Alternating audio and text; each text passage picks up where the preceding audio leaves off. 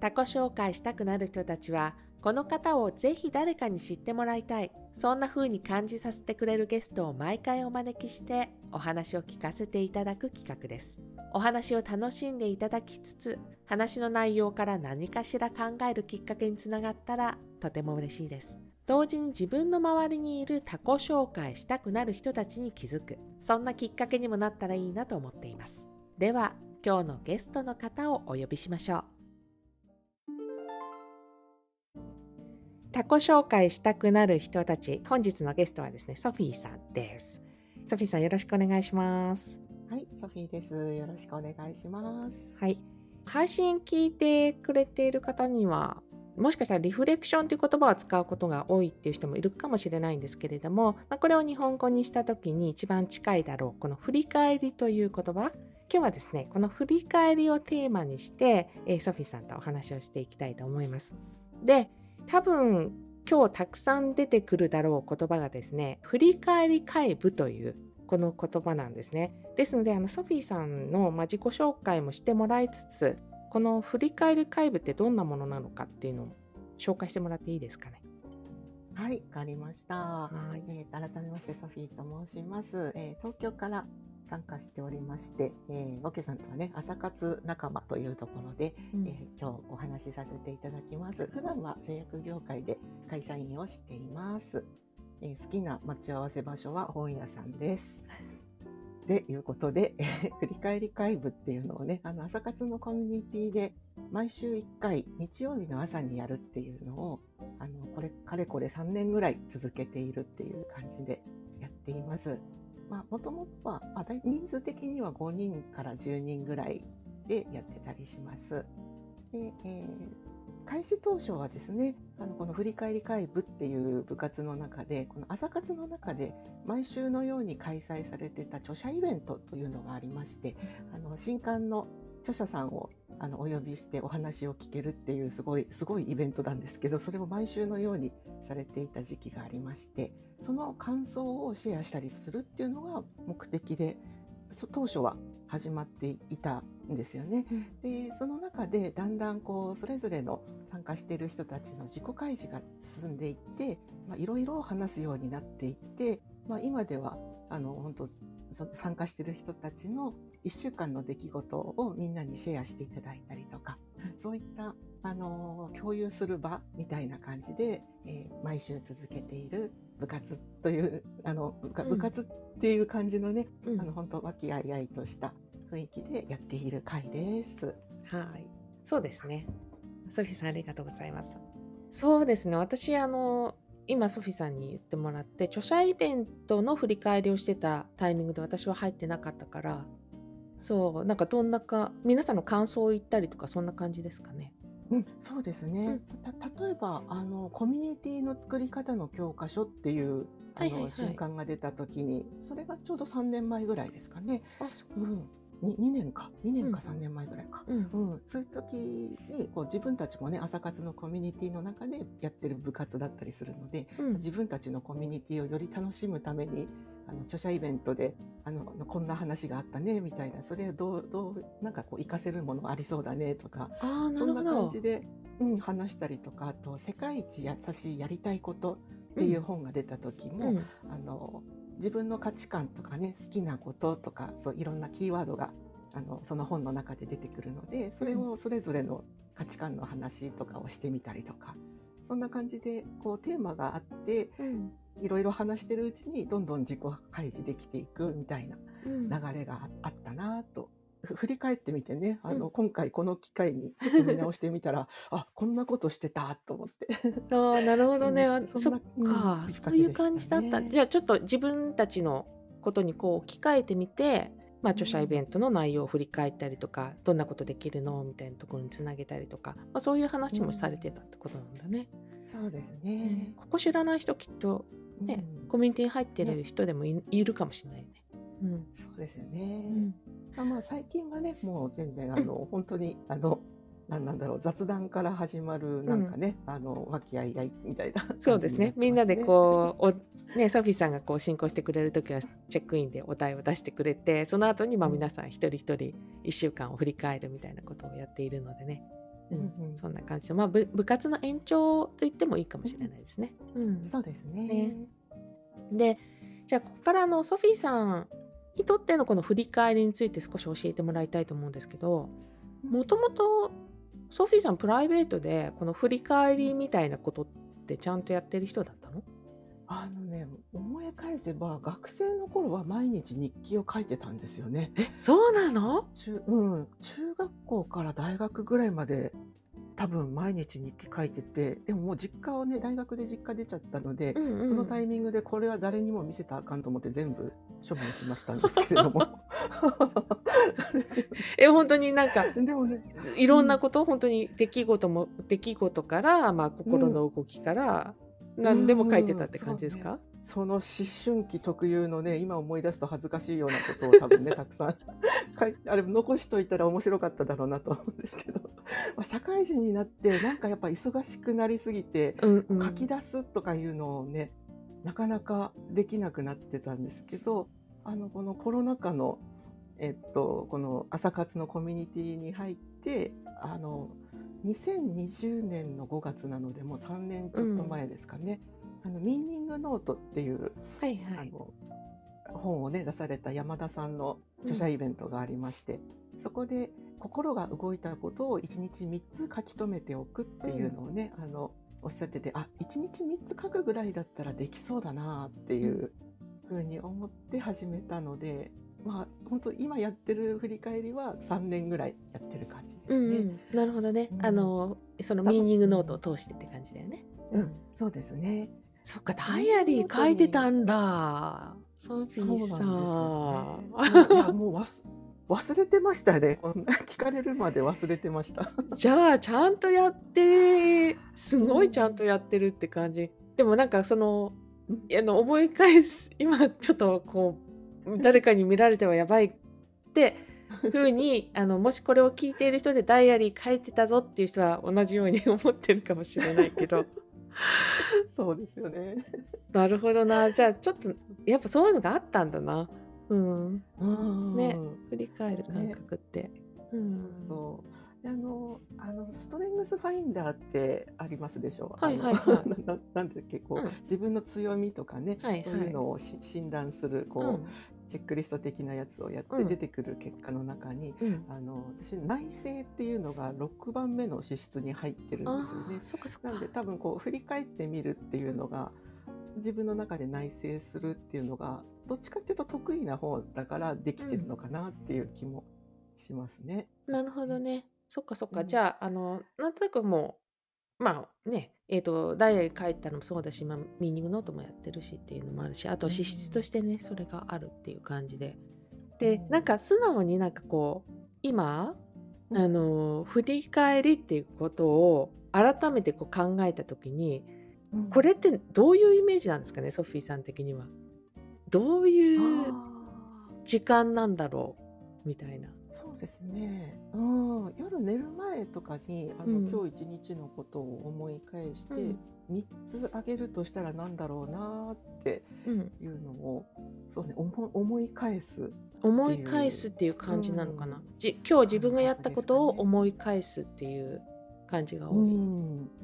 どっちかっていうとアクション寄りですか？なんかこれやったなとか、その時にどう、例えば思ったこととかも結構書いたりしますかね。ああ、そうですね。ああ、どっちも、うん、どっちもありますね。やったこととそれに紐づいて思ったこととか、うんうん、ただ単になんとなく不安みたいなことだけを書いてたりとか、あ、そういうことも書いてあるってことね。感じですね、うんうん、じゃあ、まあ、こういうことがあったなっていうその出来事的なこともあるけど、そこに自分のその感情みたいなものをちょこっと書いてある時もあると、うん、そういう感じかな、うんうん、そうですね。じゃあ実際こう、まあね、今ソフィーさんのプライベートの振り返りのお話を聞いたけども、この振り返り会部ってね、またちょっと違うと思っていて、うんうん、でまあ、ソフィーさんこう進行でこれ毎週やってるから、まあ、振り返り会部、うん、まあ、結構な回数だと思うんですよ。これさっき3年って言ったんだっけ？そうですね、3年ぐらいね、まあ、一参加者として参加してた時期と、うんうん、自分が司会係をする時期があってね、うん、どっちも合わせてたんですけれども、うんうんうんね、毎週やったって考えればそれなりの回数かなっていうふうには思う、うん、いや本当ですね。ねまあ、そんな中で、まあ、ソフィーさん的にこう振り返り会部の中で印象に残っていることとかって何かありますかね、うん、まず。印象に残っていること、うんねうんま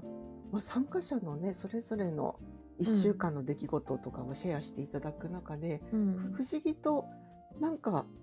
示し合わせたわけでもなく共通のテーマが出てくる時とかがたまにねあってそれが不思議だなって思うことありますね。まあ、おけさんもねご一緒する機会が多いので、うん、感じてるところかなって思うんですけど、うんうん、ソフィーさん的にはこれどうしてでしょうね。私も疑問だけど、本当なんかまあ前の話ってなんか 順番もあるのかもしれないですね。たまたまこの順番で、うん、喋ってるだけなんですけど前の人が話してる内容を聞きながら、うん、ちょっと自分の中でもう一回1週間の振り返りをちょっとそのキーワードで見たら私にも同じようなことあったなみたいな風に思い出して喋ってくれるのもあるのかしらね。なるほどなるほど。もしかしたらそれを話すつもりでなかったかもしれないけれどもたまたま前の人が話したことをちょっと耳に入れたらこれもって思って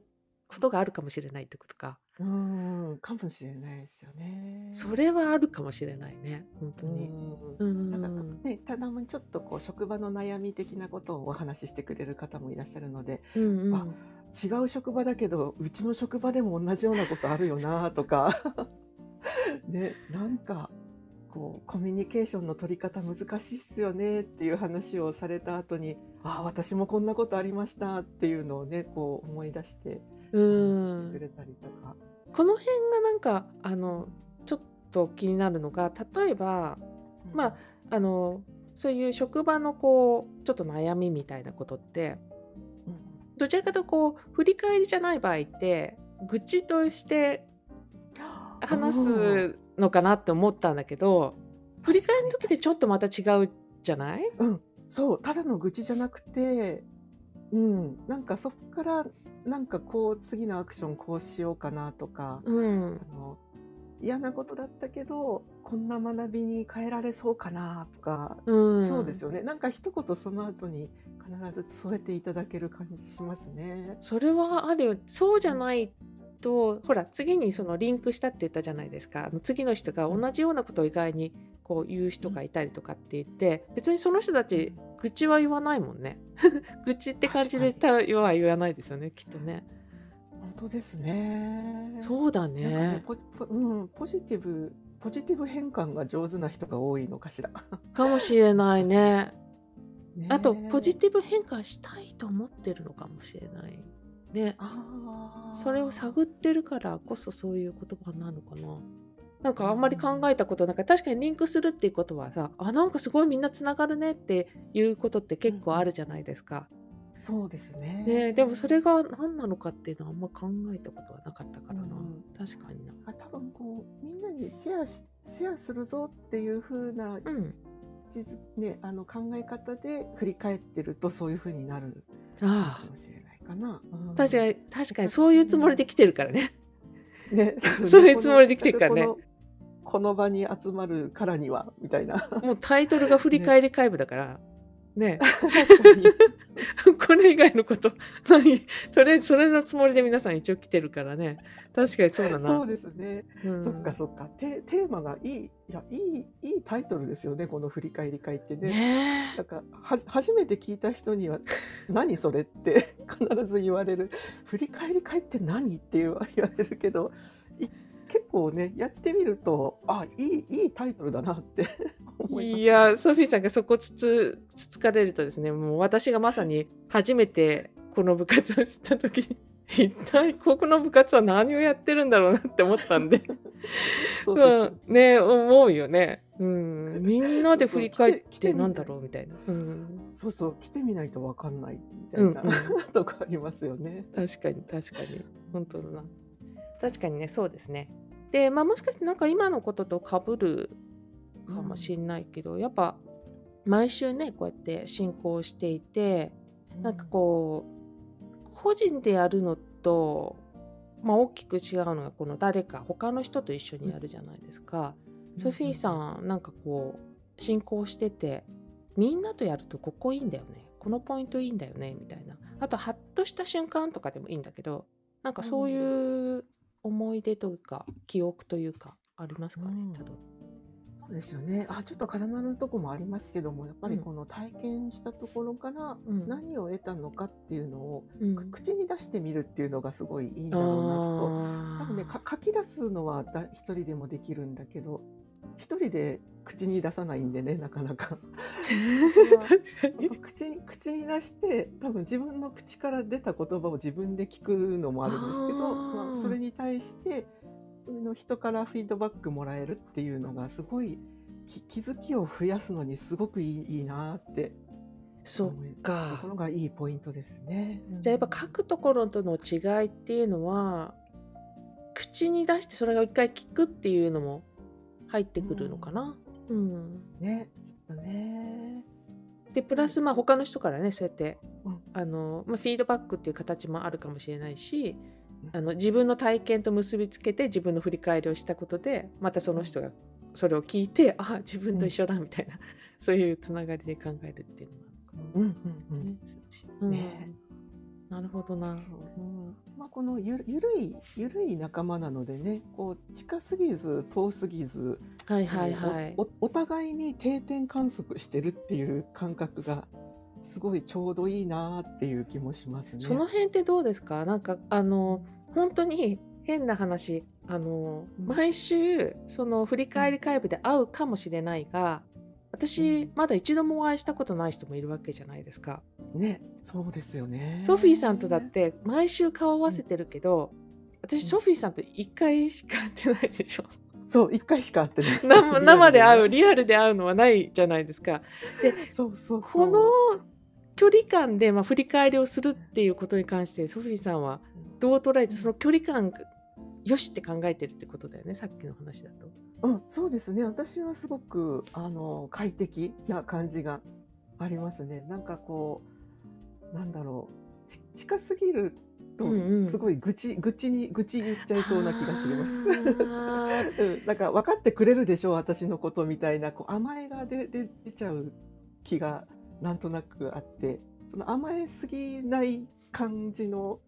いい感じだなっていうのがね。それはそうね、その愚痴と振り返りの微妙な境目って難しいね、その距離感とも関係してるのかもしれないね、もしかしたらね。もしかするとね、ありかもしれないです。なんとなくほら、仲がいい人の方がそういうことってやりやすいのかなって想像しちゃうと思うなと思って、私は。かするとね、あとなんかこう似たような言葉で反省会とか言うじゃないですか。そうね、反省会、なんか会社だと反省会になっちゃうのはこう距離が遠すぎるんですよね、多分。あ、そっかそっか。建前で喋んなきゃいけないみたいなところが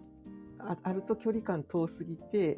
こううまく振り返れないかったりとか、まあ、それをうまくやれる、会社でもやれるようになると、すごいいい感じになりそうだなっていう予感はしつつ、なかなか実現できないなって思うところですけど。なるほどね。そうだね。なるほどな。あとなんかこうずっとね、皆さんのお話を、まあ、みんなでこう話してるんだけど、その中でこうソフィーさん進行してて、まあ、誰かと振り返りをしてて、いや難しいここみたいな風に思った経験とかってありますかね？そうですね。まあ物理的なところですけど、人数が多い時の時間配分とかね。なるほどね。それはね、あるよね。オケさんにもね、司会係お願いする時も多いので、まあブレイクアウトルームでね、やってみたりとか、この間もちょっとやってみたりしてます。そうですよね。あとはあれかな、ファシリをやってる時に、こうもっとメンバー同士のやり取りが増えたらいいのかななんて思ったりするんですけど、時間の都合もあるんですけども、こう質問で深掘りしたりとかね、うん、こうちょっと要約してみたりとかが、うん、今日うまくできんかったなって思う時多々あるんですけども、うん、まあそうは言ってもね、オンラインでやってるので、うん、Zoom のチャット欄でね、メンバーの人たち全員がチャットでやり取りを始めてくれたりとかすると、うん、そこでチャットが盛り上がってるなみたいな時とかもね、うん、あるので、まあ、そういうの難しいっていうよりかは、うん、なんだろうな、こうそこにいる場作りがみんなでできてるっていうのがあるので、うん、そこがすごいありがたいなっていう感じるところとも通じるんですけど、うん、なんか今ソフィーさんがそのメンバー同士がもうちょっとつながってくれたらいいなみたいなお話があったけど、これはどんなところからそんな風に思ったのかな。なんだろうな、多分こういろんな得意技がある人が多いので、はいはいはい、その人なりの視点で、うん、私の視点でばっかり質問するとなんか足りないなって思う時があるのでね、うんはいはい、でもストレングスファインダー、さっきもお話がちょっと出てきました、うん、資質の中で私が調和性とか公平性とかが高い人なんですよ。あ、私が、うんうん、なんでこうみんなに公平にこう、うん、時間配分したいなとか、うん、なんかバランス取りたがりなところがあるんですよ、うんうんうん、なんですけど、うん、多分個別性の高い人でも結構いらっしゃるので、うん、そういう人はこう人のいいところをパッと理解してパッと言ってくれたりとかいうことが多いなって感じるので、うん、そういうなんだろうね、そういうのを言うのが得意な人にもっと話を振ってみたりとかしたらいいのかもしれんなとかね。なるほどな。あとなんかこうソフィーさんはこの進行で、進行の人じゃなくてもそうだと思うんですけど、やっぱ振り返り会部って自分がこう話す時間って5分ぐらいじゃない実質は、うん、そうそう。それ以外の時間って誰かの話を聞く作業になるかなと思うんだけど、うん、そういう時にこれってなんていうのかな、そのことに関してはどう思います？振り返るっていうとなんとなく自分が話すことのイメージが強いかなって私は思ったんだけど、聞く作業がほぼほぼ 90% あるかもしれないっていう、ここの役割っていうか、うん、意味みたいなものって何なんですかね。本当ですね。逆にソフィーさん聞かざるを得ない立場にいるじゃないですか、進行役ってそれはどうか気をつけてることとか意識してることとかあるかな。なんだろうね、聞くの単純に楽しいですよね。なるほどうん、なんかね、こう自分が過ごしてない1週間を他人の1週間をなんか一緒に過ごした気分になれるっていうかこれの効用って何なんだろうね。私もすごい思うんだけど。本当ですね、効用でもなんかありますよね。こう充実感のある時間にはなるんですよなんとも言えない満足感があるじゃないそう満足感がありますね本当。いやー、これ全然今思いつかないけどすごく楽しいということしかでもソフィーさん的にはみんなが話してくれるその1週間自分が過ごしてはいない1週間を楽しいと思って聞くっていうのがまず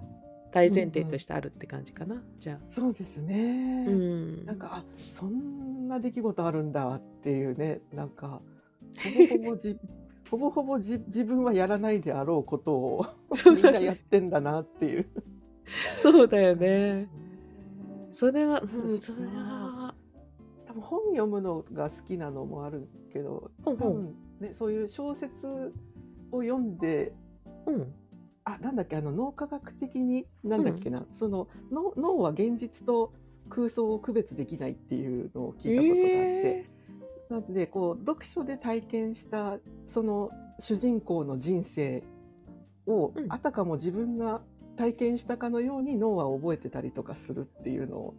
聞いたことがあるので、なるほど、もしかすると振り返り会で他人の1週間を聞いて自分が経験したかのように自分の経験値になってる部分があるのかもしれないそれはあるかも、うん、それはじゃあ毎週そこに10人来てたら10ストーリー聞いてる可能性があるとなんならもしかしたら次の誰かが私のストーリーの続きを話してる感覚もしつながってるとしたらありえますね。ありえますよね。本当ですね。それは鋭い。質問するな発想ですよね。それ鋭いな。ストーリーか。それだとしたら例えばね、なんかその中にはこうなんだろうな、さっきの愚痴ではないけど、ちょっとこうねお仕事の大変な部分があって自分でもう一回考えてこういう風にやってみようみたいな。そういう話になることもあるじゃないですか、うんうんうんうん、ストーリーの中にもあるもんね、そういうのね、当然 ねそうそう、逆にそれがないとね、うん、生き生きしてる感覚がない時ももちろんあるわけだからね。あ、多分この捉え直しなんかね、キーワードがミーニングノートの中にも出てくるんですけ ど、一見ネガティブな出来事でも捉え直すとチャンスに思えるっていう、うんうん、考え方でね、スパイシーチャンスっていう呼んだりするんですけど、うんうん、こうどうにも気が合わない職場の人はスパイシーチャンスの神様なんじゃないですかって誰かに言われたことがあってあーなるほど、神様だと思えばいいのかって思ったの今急に思い出したんですけど、確かにちょっとね私の頭の中でそのストーリーが見えてる感じでした、ね、そう なんでその人にすごく腹が立つのかを深掘りしていくと、こう自分の価値観とか大切にしたいこととかがすごく明確になってくるんですよね、はいはい、でそこから自分の強みをちゃんと生かしてみようっていう風な気にだんだんなってくるっていう、なんでこうすごく腹立って嫌なことなんだけど、あ、これはチャンスだって思えるっていうのが、この振り返り会とかミーニングノート会とかでこう自分のことを話してフィードバックもらってよかったなって思うね、出来事をちょっと急に思い出しました。神到来っていう感じだもんね。あ、うん、そうなんですよ ね。でもそれなんか確かにそれが本当になんか誰かがポソッと言った一言みたいなのに意味を見出しちゃうこと、うん、瞬間的に、うん、そういうことを今ソフィーさんがまさに言ったように、うん、神かってもしかしたらその言ってくれた人は本当にその時思ったことをポソって一言言ったのかもしれないけれども、うん、それをこうソフィーさんがその瞬間的に捉え直したっていうその感覚がやっぱその振り返りのキーになってくるかもしれないよね、うんうんうん、そうですね。なんでこれがこう人と一緒に振り返りするのがすごくいい瞬間っていうの、そういうとこだなって、確かにそれはなかなか自分一人だと非常に難しいかもしれないね。非常に難しいですね、うん、なんでこう聞いてる時間も、ね、それを言ってくれた人も私の話を聞いてくれてる時間をそこからはっとひらめいたことを言ってくれてるから、うんね、こう聞く時間っていうのの中でもすごくみんなそれぞれの頭の中でめっちゃ考えてる、ね、そうですよ ね、 きっとね。もし、うん、ソフィーさんのさっきの言葉を言ったらソフィーさんの話を聞きながら、うん、誰かの頭の中でもストーリーが回ってる可能性があるから、あそこから出てくる、うん、もしかしたら何とかの神かもしれないけれども、ね、チャンスの神様がすごいな、ね、ちょっとなんかこう目をつぶるとちょっとイメージが湧くような感覚はあるかもしれない、う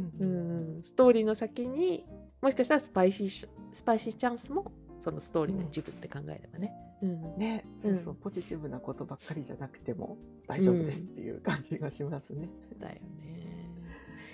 いや、あっという間なんですけど、なんかこう最後にちょっと聞いてみたいなっていうふうに思ったのが、うんうん、まあ今日お話ししてもらったことをあれこれこう踏まえた上で、で、まあ、振り返り会部っていうこの時間はソフィーさんにはもともとなかったわけじゃないですか、その、朝活のコミュニティに入るまでは、もし振り返りしてたとしても、うん、で、うん、そのソフィーさんに今物申すとしたらこれ、まあ、みんなで振り返り会部に出てこうみんなで振り返るのってこんなにいいところがあるよって試してみてねって言うんだったらどんな風に言ってあげたいですかねおー、いいところね。いや、本当にやっ捉え直しっていうキーワードを今日の中で改めていいところだよって教えてあげたいですね、知らなかったことの頃の私にね。それはなかなか自分ではできないと。うん、やっぱちょっと訓練が必要なのかもしれないですよね、捉え直しをするっていうのをね。そうだね、ネガティブな出来事あったらついそのままこうずるずる引きずってたかもしれないところをね、うまく捉え直すとチャンスに見えてくるよっていうのをね、伝えたいですね。確かにね、捉え直しね、そのだからなんかキーワードみたいなところに行き着くのは一人だとなかなかね、さっきその神っていう話をしてくれたけど、そういう捉え直しっていうのはちょっと難しいなと思って、ね、自分の頭の中で、ね、自分の経験だけでなくね、他の人の経験ともくっつけると、そういうね、意味付けとか捉え直しとかがこうどんどん進んでいくんじゃないかな、やりやすくなるってことか、ね、なるほどな、いや、なかなか深いよね、ねきっとまだまだいろいろあるかもしれないけど、なんか話してみないと分かんないもんだなと思って、本当ですね、なんか1個思い出したのとしては、なんか 1週間の目標設定をするっていう人も結構いるんですよね、1ヶ月の目標設定、私はあんまりやらないんですけど、なんかその中で星座占いをヒントにキーワードを決めますって言った人がいて、なんか自分でこうテーマが思い浮かばないときに、1週間の星座占い見て、そこに書いてあるこれにチャレンジしてみたらみたいなことにチャレンジしてみるみたいな。その言われたことをキーにするってこと？そう。なんでそういう風なちょっとしたこう日常の過ごし方 tips みたいなことをね、振り返り会部で言ってくれる人もいたりするので、本当自分では思いつかないなんかのチャレンジがしやすくなるのっていうのもあるかもしれないなって、でもなんかちょっと付け足しで思い出しました。いいかもしれないと思ったのが、たまたま私たちはこの振り返り会部があるじゃないですか、なので誰かと一緒にこう誰かの言葉と一緒にできるっていういいチャンスがあるかもしれないけど、でも今ソフィーさんが言ってくれたみたいに、もしかしたらね、それがいきなりできる人ってなかなかいないかもしれないから、その時なんかその星座占いと自分の振り返りをくっつけてみるっていうのは悪くないアイデアなのかもしれないって、ね、一人でやる、まずはやってみるのに、急に思い出しただけで言ったのになんかいい感じですねそんなところにね、なんか自分と相性のいい占いと自分の振り返りをくっつけてみて、そうするとちょっとさっきの捉え直しとか意味付けとか、こういうののなんかヒントになるっていうのもありえるかもしれないなとはちょっと思ったかも。そうですね、最初のワンステップにこれから振り返りやってみようかなって思った人に役に立つかもしれません、誰かの助言っていう形でね、その占いを使うっていうのもいいかもしれないね、面白いですね、いい話を受けたはい、じゃあ今日はね、そろそろこんなところで終了していきたいなというふうに思います。はい、ありがとうございます。今日のね、ゲストは振り返り会部を、ずっと長年進行してくださっている、ソフィーさんが来てくれました。どうもありがとうございます。ありがとうございます。ありがとうございました。